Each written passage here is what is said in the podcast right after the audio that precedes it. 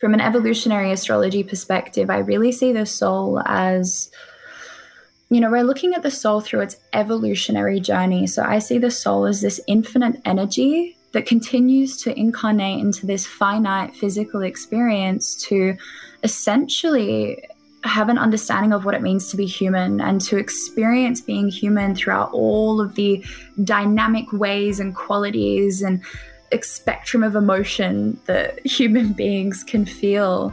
I don't know if you might believe in other consciousnesses in the universe, but I believe humans are one of the only ones that are able to feel emotionally rather than be in neutrality. So I think that's also one of the reasons why the soul likes to come back through.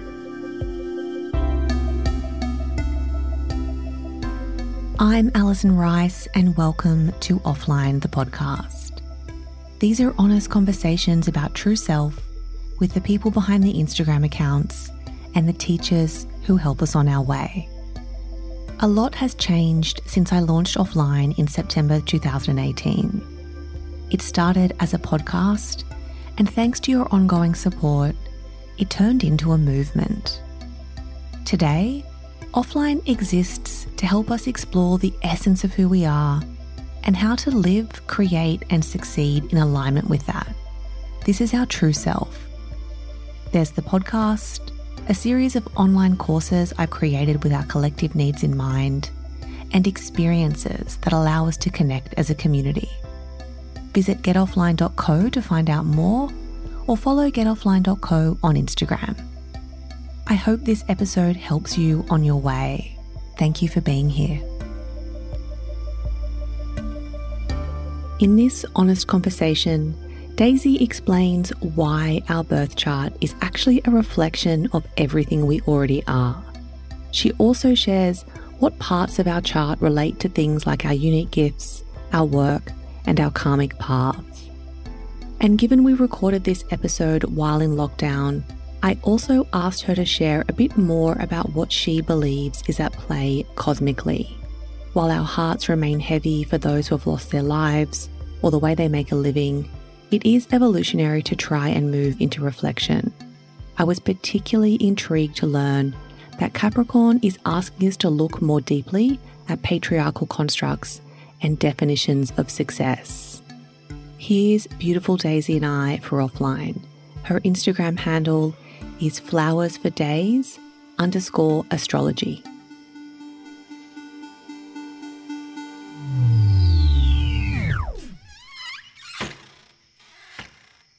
So, what do you usually ask? Like, what should I? Because I'm quite into astrology, so I feel like I know, you know, not heaps, but I know a little bit. Um, but maybe my three signs is that a good a place to start?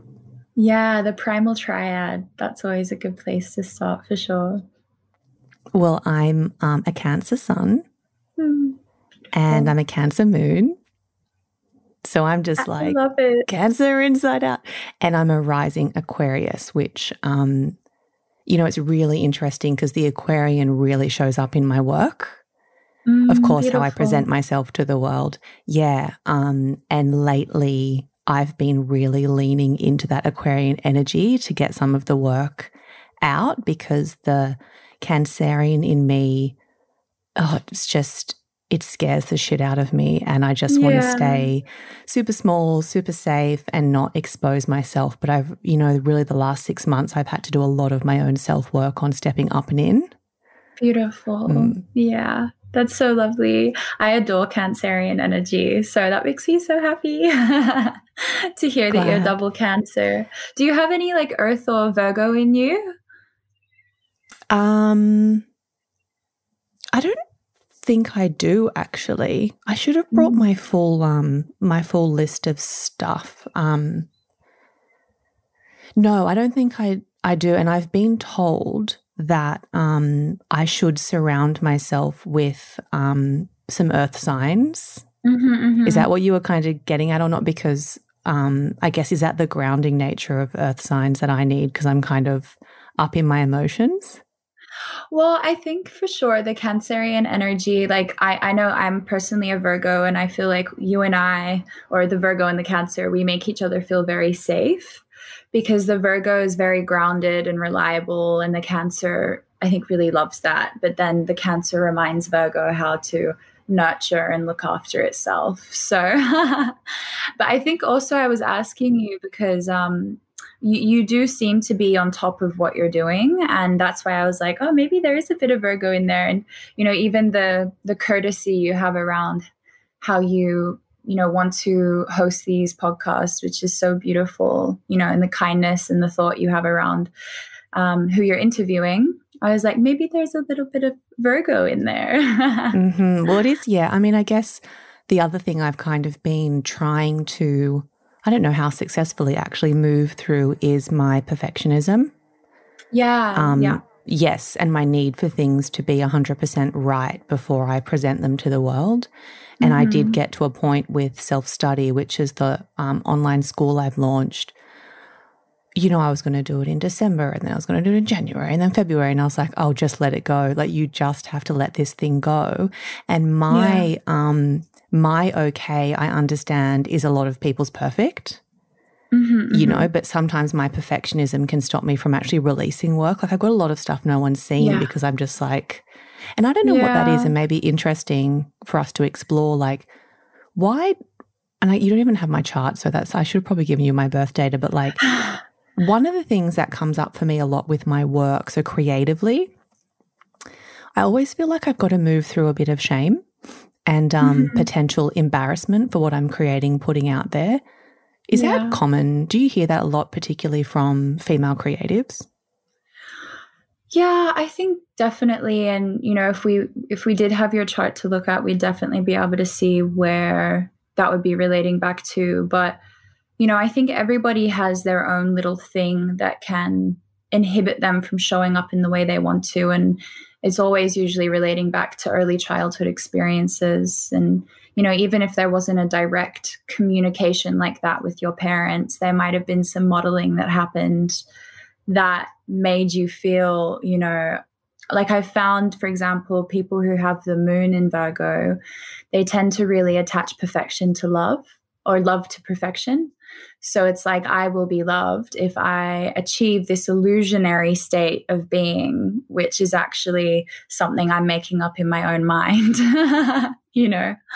Um, but you never know. Maybe you have, um, you might have your South Node in Virgo. You might have Chiron there.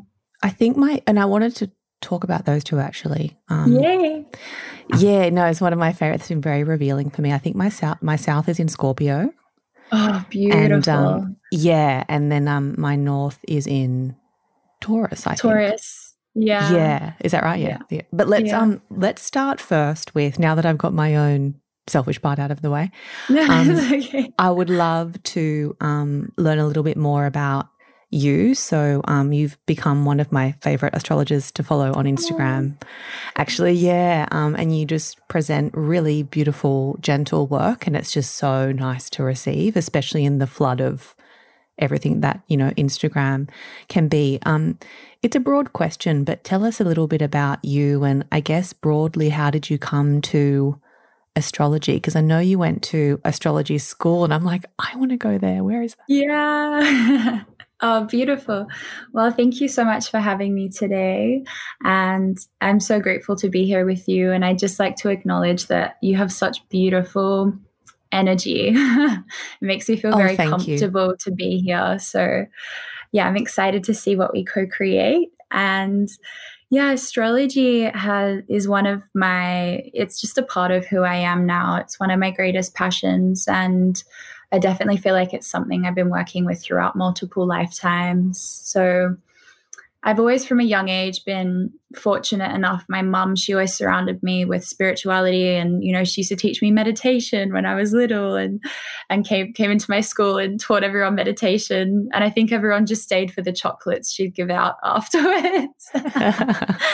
but it was so beautiful to be surrounded by that and introduced to that, and then, of course, through some personal things that happened in my life when I was a teenager and coming of age. Um, I was spiraled quite deeply into my own, um, you know, desire to explore who I am and, and my connection to the universe. Um, and that came off the back of having a really intense eating disorder, um, you know, breaking up from my first big love as we do that first big heartbreak. oh, yeah.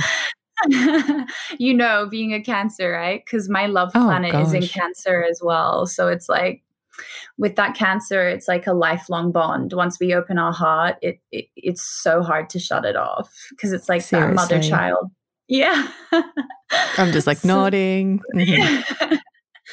yeah. And then um, one of my dearest friends, I, I, spent a lot of my childhood in between Bali and Australia, and she essentially introduced me to astrology when I was um, in my early teens. And at the beginning, I was like, what is this nonsense? You know, because pop culture gives it such a bad reputation, right? And luckily today that's really changing. But I started reading this book and I was just I just became really obsessed. I was like, oh my gosh, I have to keep learning and and then eventually I signed myself up to a Sydney Sydney astrology school when I was living uh-huh, in that's Sydney. That's what it's called. Okay. Yeah, yeah. And my my teacher there, Mark, he's still running classes and he's just he's phenomenal. And um, I studied with him for about three plus years. And then I've from there just continued doing heaps of other courses and self study. And, uh, you know, it's one of those things that you can study for the rest of your life and continue to find more, which is so exciting. So, yeah. Mm, I'm sure it's like the, um, the the deeper we are in something, the um, I guess the more mature our inquiry as well. Mm-hmm. So I've had this with um, I'm a Vedic meditator, and mm-hmm as I've started um, studying the Vedas, so I've done the first three and I've got the next three to go, it's really interesting the questions I was asking about um, the Vedic texts and the technique, you know, even just eight, nine months ago versus where I am now. And it's this really interesting thing. Like, yeah, the, the more we commit ourselves to, you know, really going deep into a body of knowledge, the more mature our inquiry becomes. And then it, like you said, I just, even with Vedic, I'm like, I don't see where this ends. Like, I don't yeah. see an end point. Um, but that's really, yeah, beautiful to know that you continue to learn, isn't it? Because I think some part of, and I don't know whether this is like maybe a real traditional success structure that we go to university and we study this degree and then we're qualified to go yeah. and do this profession. But so much of this work and cosmic intelligence, right, it requires us to continue being that seeker on behalf totally. of other people. So it's um yeah. it's beautiful. Can I ask you um and I think I asked this on behalf of both myself and perhaps a lot of women listening. How did you move past um you know, and maybe you didn't have any, but how did you move past like limiting beliefs about yourself in the role of teacher? Like I think so mm. often, mm. particularly as women, we don't allow ourselves to sit in our expertise. It's all about like what, yeah, what degree do you have? What course do you have behind you to say that I can go out and teach this thing? How did you overcome that? Yeah, I think fortunately from a young age, um, I had a very supportive mother who my mom was always like, the world is your oyster. You can, you know, I support you to do anything. And I was actually studying for two years a commerce degree at the University of Sydney. And then I dropped out because I was like, dropped out with a hefty debt, I'll tell you that. oh, and that's why I tell some of my clients now, I'm like, if you don't want to go and do a higher education, don't do it because you will have a debt and then you know and then you might not actually you know so but anyways mm-hmm. i dropped mm-hmm. out and um fortunately uh, my mom was really supportive of me when i decided to fully commit to the astrology path but i've definitely come up with my own um, limiting beliefs for sure i mean one of the biggest ones i've dealt with my whole life on the deepest level which i think is a bit of a cancerian one it's like just feeling you know like nobody likes me. I had that from a young age because I grew up being so different to the environment I grew up in. And I never was really accepted for, I guess, my differences. So you go through a period of trying to fit in and then you feel even worse. And then you try to rebel because you don't want to fit in anymore. And then you feel even worse. So that was very much a coming of age experience for me. But um, I've also found, you know, as my social media following has grown, something that a lot of people don't talk about often is that as you have more eyes on you, the pressure on your shoulders grows as well. And you can feel quite like I've been coming up a lot lately with um, imposter syndrome, it, or I don't yeah. even like to call it that, you know, but that feeling of, oh wow why why is this happening? Do i deserve this? So but what is that then? What should this is good for us. Let's yeah. let's try and redefine imposter syndrome because i'm the same as you i very rarely say it because i'm like it just doesn't really fit you know, I don't know, like my current, I guess, state of being. But is it then like deserving worth, our deserving power? Like, is that yeah. more what it is, do you think? Yeah. Yeah, I definitely think so for sure. I think it's about being able to, like, for me, a big one is being able to go, oh, I can accept that I am an authority in my field. And that's been a big one for me, you know, to really step into um, owning that and and I'm still learning how to do that. And, you know, one of the big things for me even is having really healthy self talk before I go into a session with a client and just saying, you know, because I'm also a Virgo, I have that perfectionist thing. It's like when I put pressure on myself, I then end up creating an experience that isn't as enjoyable because I'm I have this like mean girl voice in my head that's like that could have been better. Did, how are they receiving that? Right. You know, and oh, even yeah, though my clients are phenomenal. so it's just like, I think really having that awareness and being able to catch yourself. And even if it means, you know, having uh, whether it's affirmations or like a little dialogue that you speak to yourself before going in and just remembering as well when you are a big one I've learned when you are running your own business you don't necessarily have an authority figure that's saying, Hey, you're doing a great job. You're doing amazing. Like it's up to you to be telling yourself that, you know? And when we're mm. running our own business, we usually are the only one that's critiquing ourselves. But who's the person in oh, your yeah. life saying, you're doing amazing, you know? So there has to be mm. a balancing out of that as well.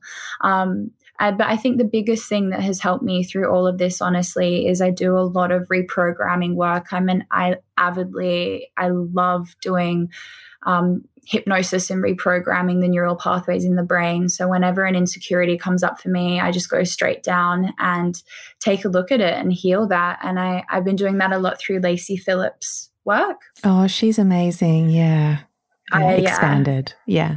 She's awesome. I love her. So, yeah, that's probably been the most helpful thing for me because it's like mm-hmm. as long as we for you I guess it's your your amazing Vedic meditation practice. It's like as, as long as we have an anchor point where it's like okay, this negative self-talk's coming up. What can I go now and use to help bring me back into my self-worth and ground me? And mm-hmm.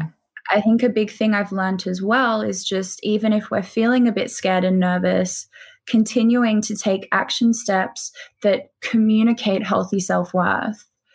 You know? Yeah. mm-hmm. It's so nice. Um, I completely relate on the what is it? It's like the publicness of your um, persona, isn't it? Because you know, I've always been a real behind the scenes person in publishing. So I was like behind brands and then launching mm-hmm. things and putting work out into the world that isn't me facing it. That I was like, oh, this is amazing. Do it in my yeah. sleep. Now um, I've found that I really, as my own following, which is still beautifully humble, and I hope it stays that way because I'm all about sort of niche and hyper focused over like big. Um, part of what's been coming up for me is this real need, and I know it's the Cancerian in me to withdraw. Yeah. And every time I, something comes up, I'm like, I really want to share that, and then I start to question myself and go like, "Oh, someone going to say something?" Because like DMs, really hard. Like a lot of mine are beautiful, and my community mm. is just like honestly the fabric of my being now. Like they are such a big part of what drives me forward. But you know, mm. every now and again you get a curly one where you're just like, oh, I feel so judged. Oh, I feel so exposed. Yeah. And I only need one of those out of like a thousand of the other ones to have me right in the shell. Like it I'm doesn't take much for me to like retreat. And I'm really yeah. trying to work on when it comes up. And this is a bit of that like David Hawkins letting go technique. Mm is like allow that shame and embarrassment to be there. Mm, just like totally. welcome it, like hold it and be like, hey, have your way with me. And then let it go. Because I think part of what I've been struggling with is the resistance to the feeling and then just going, yeah. fuck it, I'm just going to stop the podcast. I'm not doing anything. I'm going to cancel my Instagram. yeah, yeah. And I'm just like so black and white like that. Yeah, I, I totally agree with you. I'm I'm the same. I'm I'm very definitely very sensitive, and eh, in one way, it's amazing because it's essentially pushing us to confront all of our deepest wounding, right? That needs to be healed so that we can keep sharing our gifts. So that's amazing. But yeah, I think as well, it's so important to not you know, because then there's that whole self talk of like, oh my gosh, I'm allowing this to affect me. And it's like, again, not judging that part of ourselves either, right? As you know, Daisy is an evolutionary astrologer, and part of her mission is to help people discover why their soul has incarnated. She also uses the birth chart to reveal the unresolved karmic pattern some of us were born with it's common for people to continue to live out this habitual shadow side. It's fascinating and revealing. Through that lens, I wanted to understand her definition of the soul and why we keep coming back. Yeah, I love that. And uh, yeah, I love everything you just said because a huge theme that's been coming up for me lately in my readings is essentially that us as humanity right now, especially with what's happening in the world uh, present, we're being pushed to redefine what success does mean to us, you know, and and at the same time as well, like what does stability mean to us? What does survival mean? Because it's different from what it used to be. But a lot of us are still really holding on to these outdated modes of surviving and thriving. So mm-hmm. I just, mm-hmm. yeah, full support. Um, well, thank now, you. in terms of the soul, I I love this question and from an evolutionary astrology perspective, I really see the soul as you know, we're looking at the soul through its evolutionary journey. So I see the soul as this infinite energy that continues to incarnate into this finite physical experience to essentially have an understanding of what it means to be human and to experience being human throughout all of the dynamic ways and qualities and spectrum of emotion that human beings can feel. Um, I don't know if you might believe in other consciousnesses in the universe, but I believe humans are one of the only ones that are able to feel emotionally rather than be in neutrality. So mm-hmm. I think that's also one of the reasons why the soul likes to come back through. And in terms of the reincarnation, the soul will always come through with um, anything that might have been unresolved from a previous lifetime, along with certain gifts. But really, in evolutionary astrology, we're looking at what is this, you know, not just in this lifetime, but what are these soul themes? That you've been carrying with you throughout multiple lifetimes that are potentially causing you to reincarnate in very similar stories or patterns. And that's why, like, it gives us even more motivation to really try and work through our shit in this lifetime so that we don't keep reincarnating with the same patterning. you mm-hmm. know, it's mm-hmm. like looking out for ourselves in the next life. mm-hmm. It's so crazy, isn't it? Like, yeah, why do we do that to ourselves? yeah. Um, I love what you said then. I think like you asked me like, you know, do you believe in different, you know, forms of consciousness? And I guess what I've been learning is like how actually lucky are we and how exquisite is it that we are consciousness with the ability to intellectualize consciousness? Mm-hmm. Like, how incredible is that that we are able to have an understanding of why we're here and what's at play? Um, and that's that big leap, isn't it? Is when we start identifying more as a body of consciousness than as a as the physical, yeah. Um, that's where all the fun begins, doesn't it? Or sometimes not fun. And I guess yeah, that's the other thing. And it wasn't a question I had for you, but I'll ask it now. Um, how do you hold, um, I guess, challenges for people you're doing readings for? Because, you know, a big part of um, moving into higher states of consciousness is overcoming bigger challenges. Like mm. the more mm. conscious we are, the harder shit gets, essentially. Um, how do you hold that for people that you're reading for? Because I guess you can probably sense and understand and see what might be at play. Um, how, yeah, how do you, how are you in that for them? Yeah, wow, so much comes through there. And I think one of the most well, one of the biggest intentions behind what I do is to re empower people. Um, you know, we've come out of that a- age of Pisces where people were looking to a guru, they were looking to a teacher outside of themselves. And now, I believe, being in the age of Aquarius, it's about finding our inner intelligence again. And that's why in my sessions, I'm never wanting to for one, make people necessarily rely on me to make them feel empowered and to rely on me to say, oh, you can have this. You know, I see this in your future. So I'm very clear to always say, I'm not a fortune teller. And on top of that, as well, when we're working with astrology, the cosmos is only reflecting to us what is already happening within. It is not affecting us in any way. So it's like just understanding that the cosmos is the macrocosm, we are the microcosm, and it's completely interlinked. It's all one. In terms of holding space for challenges that might come through, it really depends as well on, like you said, where someone is at in their evolutionary state of consciousness. And uh, again, I think people can come to me and have as many readings as they want, but if they're not willing to go back and do the work themselves, all they're going to be receiving is information that goes in one ear and out the other, you know? And that's why the biggest thing I try to help my clients do is create action steps that they can genuinely take back into their daily life. And even if it's the most smallest incremental thing, begin to implement this I, not newfound wisdom, but this remembered wisdom that they already hold within them. Um, again, like all we're helping to do through astrology is make someone remember and connect with their deepest soul desires. All of the wisdom is already inside of them. So, hopefully, that answers your question a little bit. oh, it does. It really does. And it's so powerful. And again, just completely aligned with what I think as well. I think in the sort of decade that I've been exploring self and spirituality, you know, and again, I go back to the shame and the embarrassment, I've found the first part of my journey, I really was subscribed to that guru of that person who mm. was going to like help me reach this thing called enlightenment, right?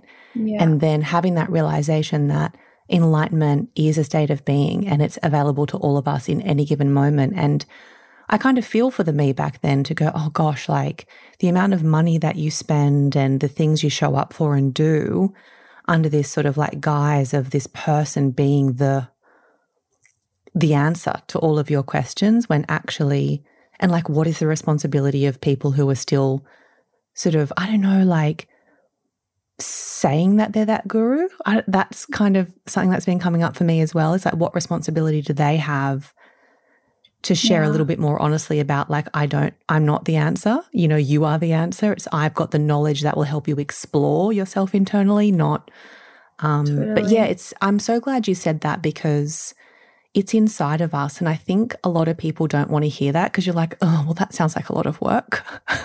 yeah. Totally. Um, yeah. Yeah. And especially when it comes to love and relationships, I think, you know, this has been such a good teacher for me as well. It's like I've always wanted to see in the past a psychic or a tarot reader just, you know, tell me, am I going to meet someone? What is, what's it going to look like? And it's like, every time we're asking these questions outside of ourselves, we're literally disempowering ourselves rather than taking charge and going, I'm going to do the work. I'm going to clear the blockages that are stopping this from coming through.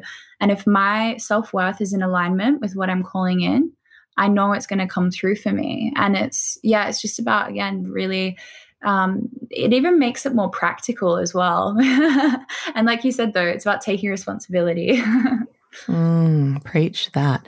Well, let's talk about North and South nodes because that's probably. Uh, beyond the basics of understanding my natal chart, um, the thing yeah. that's really been the big aha for me, I think. Um, yeah. It's given me a lot of um, clarity as I, um, I guess, step into my karmic path. Um, yeah. Um, can you explain the two? And yeah, um, yeah, and then I guess broadly, my understanding is that we want to sort of like lean into our north and lean out of our south. Yeah. Yeah. So a lot of astrologers I mean, every astrologer has such a unique way of interpreting the chart, but what I've always intuitively led with when it comes to the South and North Node is I see the South Node as very much painting a picture around the energetic past, you know, whether it's energy we're carrying from our ancestors or from past lifetimes. Um, but it's what is this patterning, this habitual behavior, emotional attachments that your soul has come through with in this lifetime that are essentially holding it back from the growth it's needing to do. So, when we're looking to the South Node, we're always looking to a bit more of the shadowy manifestation of this energy. And it's purely because it's an energy you were so comfortable with in the past, or it might have been a coping mechanism that you were unable to integrate with the energy that was on your North Node. So the North Node is representative of that which is unfamiliar, that which is fresh, that the trajectory of our soul's evolution, you know, where the soul is needing to move towards for its karmic liberation, there can always be a bit of resistance towards moving to the North Node. And what we have to remember ultimately is we're not wanting to get rid of the South Node, we're always wanting to aim for balance. So we're wanting mm. to balance out these two energies. Um, sometimes, especially when people are on a path of self growth, they will go too far into the North Node and then they're needing to sort of like come back into the middle again. So, naturally, as human beings, we tend to pendulum swing until we get the sweet spot. And I think that can be a bit of our experience with the North and South Node. But like I said, some people live multiple lifetimes in their South Node.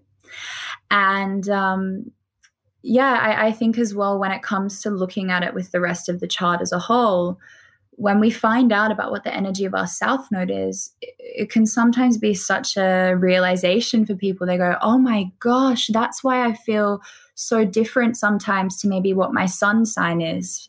Because the south node can have such strong, like, I think of it as something that has energetic hooks in us and it's mm. sort of like pulling us back in. yes. Yeah. And you're like, no, South Node, I will not go down that path. I really value the balance because I guess my understanding, yeah, was the leaning in and leaning out. And it's so kind of nice to think about that, finding the middle ground of of those two things. Yeah, definitely.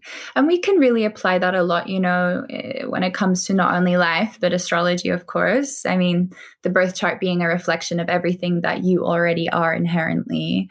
Um, so if we are ever feeling a bit unhealthy in one of our energies, a bit you know, doing it too much, we can always look over to what is the opposing sign. Because in astrology, we have 12 archetypes, we have six axes. And I always like to say each axis has a shared intention.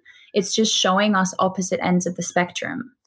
I um I watched your recent video on actually the 12 archetypes of the zodiac and um you know I was saying I'm a cancerian um sun and in the lead up to launching um offline school, is interesting because as I watched your video, I was like, oh, yes, there's a lot I can take from Leo, you know, yeah. in like really stepping up and like putting it out there. Um, is that then like, is that a lesson for our sun sign to like look at the sign ahead and draw down on the energy of that if we need it?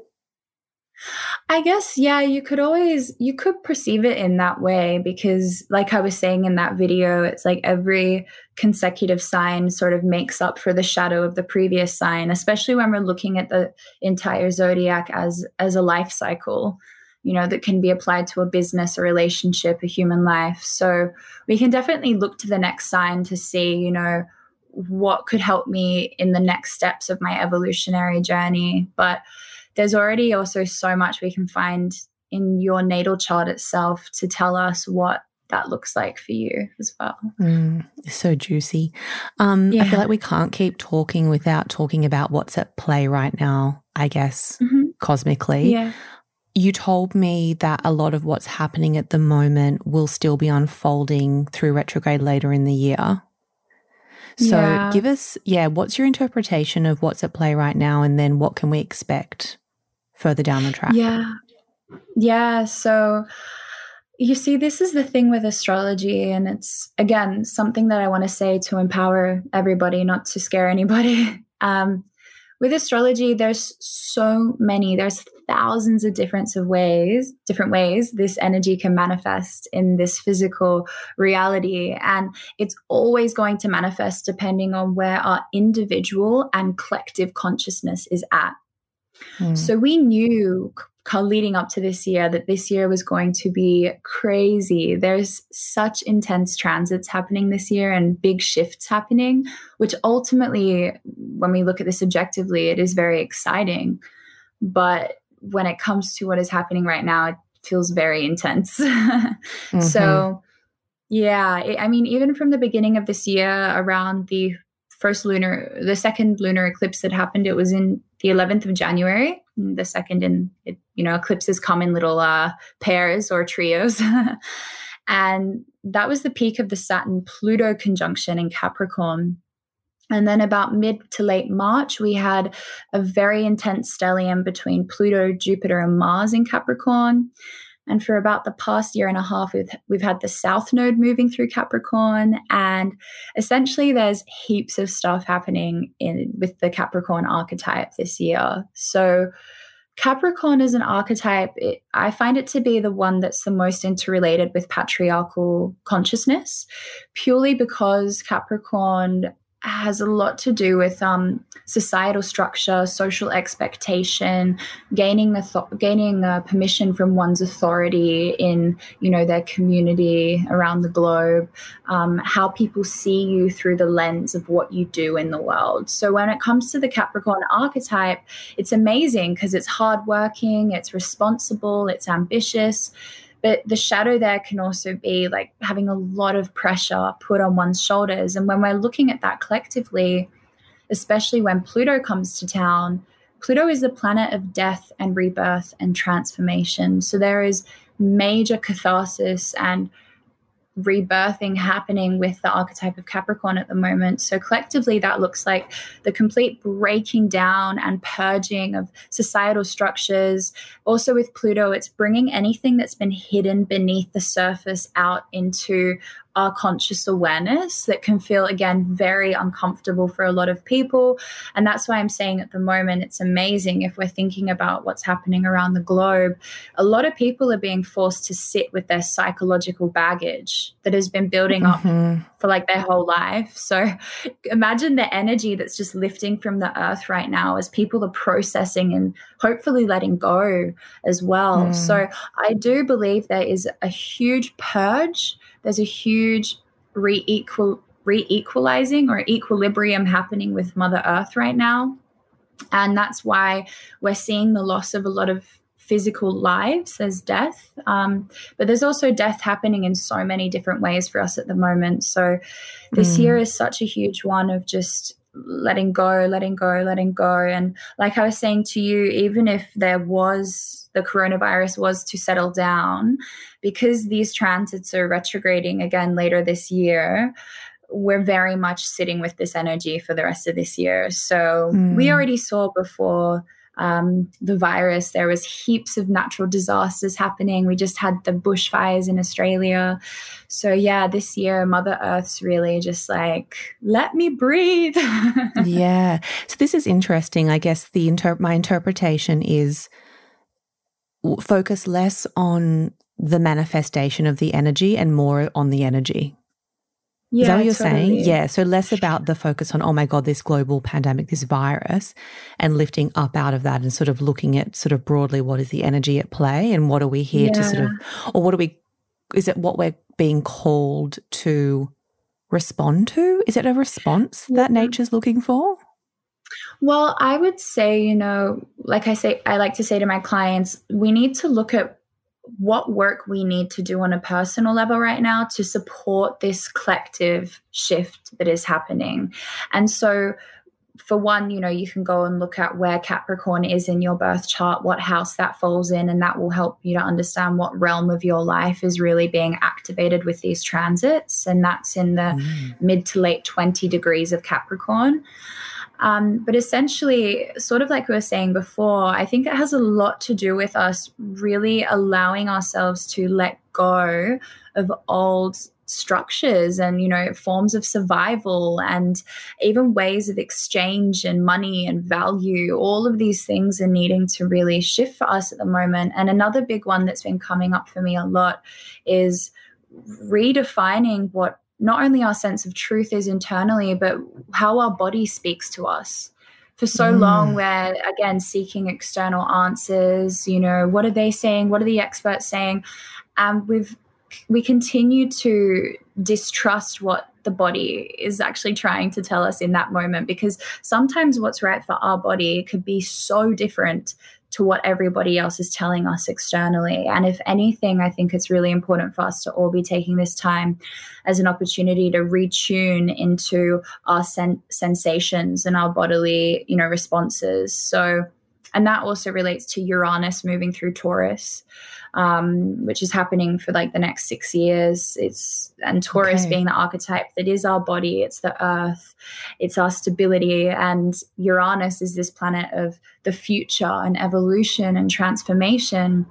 And we're seeing a bit of that as well with Saturn in Aquarius. Saturn ruling structures and boundaries and confinement. And Aquarius is just like, ah, oh, I need to get free. I need to get out of here. So yeah, there's just so much evolution happening at the moment. Oh, it's so fascinating. Yeah. You know, I'll go back to you talking about um, this collective release of like psychological baggage. Such a great way to yeah. put it. Um, it's been, yeah, really coming up for me just that deep worry for people who don't have the or haven't mm. yet explored the tools that might help them move through that, or perhaps they don't have access to the knowledge um, that they need. And I've been, yeah, there's it's quite dark when I think about. There's a lot of people who are literally stuck inside their homes, but stuck inside their heads as well, and like, yeah, just how concerning that is. And then it just makes me think about our just extreme privilege, you know, to be able yeah. to access knowledge. People like you certainly um, hope. I hope what the course and the courses I do will become to the women who choose to study them as well. But um, but yeah, I do check my privilege a lot in this time because I think, wow, like how amazing that it has been yeah. my path to explore that. So I'm prepared for this, but certainly for the people who don't, um, it's very worrying, isn't it? Because I yeah. think we haven't, yeah, found that you know, the first place you want to go to is I'm bored, but like there's a difference between boredom and stillness.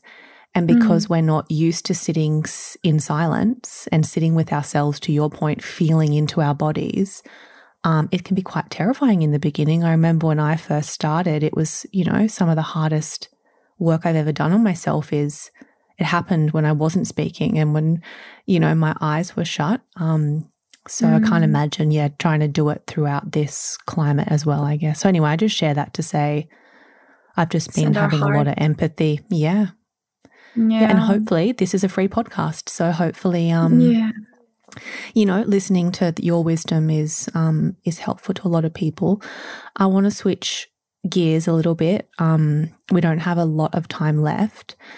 How um I don't know the answer to this or if yeah, what your view will be, but how can we use astrology or is it more our actual na- our personal natal chart to inform the shape and perhaps the intention and success of our businesses, like I'm thinking about the women who are running their own businesses, how can we draw down on the that knowledge to inform what we actually do in our in our work? Yeah, that's beautiful. So I love it's one of my favorite parts of the reading to always talk about this, of course, um, because for me, I think our, our career is just one of the most empowering things we can you know what and of course whatever that looks like for us as well it doesn't have to be you know the career of going out and being in the world and being seen by everyone you know yours might be a beautiful small business that you run from home or it might simply be just looking after your family which is a fucking huge job to have in this mm-hmm. lifetime so it's important for me to express that you you have to do, for one, of course, what feels right for you. And this is actually something I was talking about with my friend yesterday. You know, when we're not comparing ourselves to anything outside of us, when we're not looking at what they're eating, what they're drinking, what they're doing for work or whatever. Like, what actually feels good for you in this moment? And it's so important to sit with that. Um, now, in saying that, if you are interested to see what your soul is talking to you or how it's trying to express what it wants to do career wise in this lifetime, you should look to the midheaven in your birth chart. So, the midheaven is the cusp of the 10th house. Whatever archetype is there, it's actually representative of the constellation that would have been passing, where the sun would have been passing through at the highest point in the sky at the time of your birth. So, how that reflects to us, it's our career, it's our reputation, it's how we can uh, also successfully make money and be abundant in this lifetime. And um, something else to go even deeper with that is you can look to what the ruler of the midheaven is. And the way you do that is you would say, say your midheaven is Leo, you'd go, oh, what planet rules Leo? Oh, the sun. Where's the sun in my birth chart? And then you could mm. go and look there, and that would give you a little bit more depth. Another way as well, we can always look to the ruler of the second house and the sixth house in the chart. The second house very clearly can reflect what's the best way for us to be having an income source. Um, the sixth house is more to do with our, our, our little details of work and our co workers. The eighth house also relates even to shared resources and sometimes business partners and, you know, shared money. Mm-hmm. And I think the best thing to remember as well is that when we are aware of what these energies are in our chart, just remembering that this is purely a reflection of your soul blueprint. And the more you are in alignment with that, the more the universe energetically, just through that reflection, is supporting you because mm. you are coming into equilibrium with your organic state of being. And our external environment is only reflecting what our inner relationship is like with ourselves. So the more, and then naturally from that as well, the manifestations and the abundance that's flowing into your life is going to feel so fulfilling because it is coming from your soul purpose. So, mm. yeah.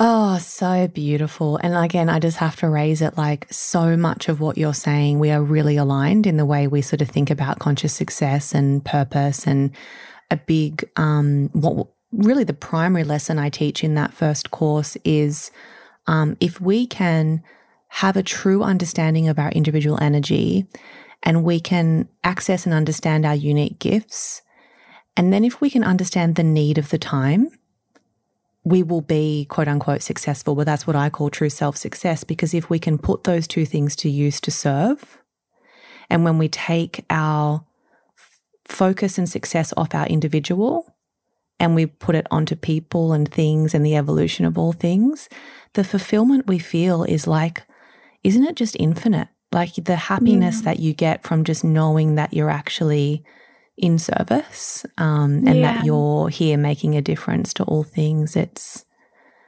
it's so beautiful. I already know I have to go and put this in the course. I have to put this episode in. Oh, um, yay. Um, yeah, because I've got a little bit of homework for people of what episodes they might want to listen to for different topics. And um, beautiful. Yeah, this is just like quite divine timing actually for me. So thank you for sharing your knowledge. Yeah, and I just encourage anyone um, listening to consider having a reading with you, and I'm going to go and do the same. Because I think there's you. yeah, I think there's actually so much you could teach me about um, about myself. Um, before we go, I have a couple more questions for you. Um, mm-hmm. One, I guess, is a little bit more personal, and I'm very intrigued to learn a little bit more about it. So, um, you're a temple dancer, yeah. and I want to learn a little bit about like what that is, and then how does dance and astrology intersect for you? Like, how do they come together? Thanks. I love that question so much. so, yes, apart from astrology, ever since I was very young, dance has always been one of my greatest passions as well. And just having a free flow of movement in the body. And um, as soon as I left school, I just have always felt very called towards more ethnic style dance practices. But when we say temple dance, it's much more like Indian, Indonesian, very, uh, yeah, a bit more like Asian style dance. And you know, temple dance, it's one of these cultures that is slowly beginning to be revived in the world. Um, temple dancers, you know, in ancient times in India, they would all live together in the home and they would just train together every day and they would devote themselves and marry the divine you know and they they would literally use their body and the movement as a way to uplift humanity through the way they're expressing themselves in their body. It's yeah. So for me um the way that i'm weaving these two together that's still such a question i'm asking myself but it's definitely something i'm going to open up space to start channeling through me because I do use a lot of embodiment practices in my workshops because I love to help women really ground the intellectual wisdom into the body. Um, and I'll usually use practices that really align with each of the planets or the topics. But I am planning eventually to release a course where we're really weaving the two together, which I'm so excited about. So, yeah. You'll have to um keep me posted so I can share it when it's ready. Oh, thank you. Yeah. Well, I'll put I'll put your um your website in here anyway so people know how to Thanks. find you. Um I have a final question for you and it's the same question I ask each of my guests. And offline exists as an exploration of true self. So, who are we without all of those external referencing things like the labels that we put on ourselves and the Instagram followers we have? And so, my question is when you're sitting in your true self, um, who are you and what comes up for you when I ask that? that's a really beautiful question. I feel, yeah, I feel a lot of how do I put it into words? I've always been very driven by opals. I know it's very random. no, I love it. But opals and um, just this essence of effervescence, I guess, is mm. the best word, word, to put it into, and just magic and um, being a bit of a fairy and being light, but also very deep at the same time. And um, yeah, I, I, was actually considering my authentic codes, and it's somewhat along the lines of expansion, which involves a thirst for culture. I'm constantly thirsty for different cultural backgrounds. Um, and I I adore like luxury self care. So that's another mm-hmm. part of it. you know, being a Cancerian, you know. Got it. Yeah. Um, yeah, but I think movement and astrology, you know, whether I was online or offline, that's something that is going to be a part of me for the rest of my life. So, yeah, I guess a bit of a gypsy soul as well. mm. You yeah. are just exquisite. What a no, beautiful conversation. Yeah. I, I have to share with you, I wasn't really prepped for the convo in that I didn't feel I needed to be. I didn't feel no. like I would need like these hardcore questions to make my way through. I kind of sensed that we might just have a really great chat and we'd see where it went. And that feel, feels quite true to me. Oh, beautiful. Yeah, that flowed so beautifully. And you're so wonderful. Oh, thank you. You don't have to say that. Thank you for joining us for this episode of Offline. Visit getoffline.co to explore more episodes, the online courses I've created to help you succeed consciously, and upcoming community events. Follow getoffline.co on Instagram and me. My handle is Alison Larson Rice. Lastly, if you know someone who would benefit from hearing these honest conversations, please share offline with them.